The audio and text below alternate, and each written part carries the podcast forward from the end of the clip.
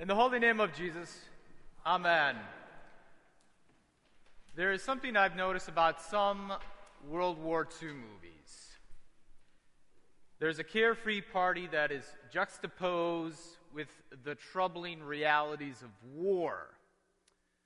Several movies like Schindler's List, Good Evening, Mr. Wallenberg, Downfall, and Life is Beautiful have this juxtaposition that's sometimes hard to watch because we know what happens.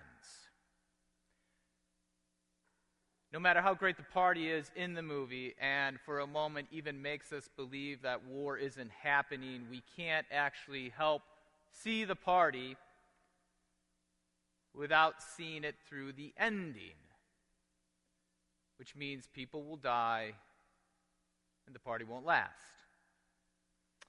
Palm Sunday is sort of like that moment.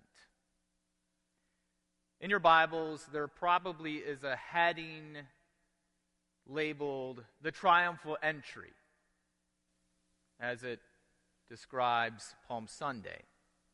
It feels very festive with palm branches, as we have out in the narthex.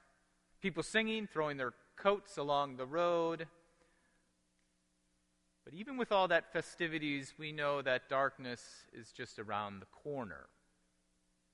No matter how hard we try to keep it festive, as we look back to Palm Sunday, we always have to look back through Good Friday and Jesus' death. I would like to tell, for, uh, tell all of us, at least for today, that we could just ignore Good Friday just kind of keep things joyful. Let's rejoice in this triumphal entry. I would tell you that if it weren't for Jesus. Jesus has another word for us. He also says in the gospel reading, the very first sentence, Now my soul is troubled. It's not quite that festive, is it? Triumphal entries don't normally stress out the guy who is celebrated. Usually it does the exact opposite. But Jesus sees the party that's happening, and at the same time, he does see somewhat of a larger story where on Good Friday he will die. This is actually characterized by the fact that we had two gospel readings tonight. The one, the Palm Sunday one, and then the other one, which is also known as the Passion story. See, now when you watch the sort of films I mentioned, and by the way, there's only one English speaking film I just mentioned before, that have parties in the midst of war you can actually process these scenes in two ways. First is through denial, denying what is happening so that you, the viewer, can actually enjoy the scene. In fact, two films Downfall, which is actually a German film, and Schindler's List, that's the American film, actually entice you into denial.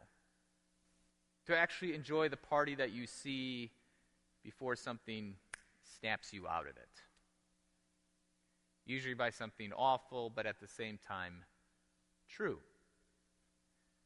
You are snapped back into reality. The thing is, though, this way of handling our lives is very common for many of us, denying what is happening in our lives either by substance abuse or normally by just plain old willpower. But the problem with this denial is that you are simply living a lie. And when tomorrow arrives, you need to continue on living that life of denial.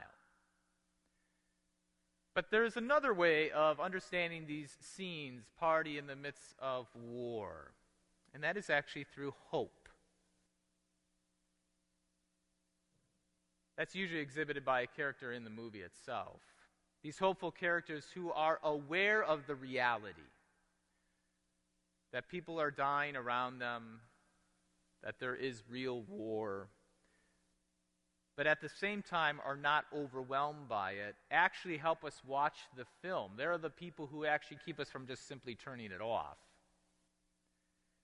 The hope exhibited in these characters is in the overwhelming sense that life is worth living because even in the midst of war and struggle, joy exists.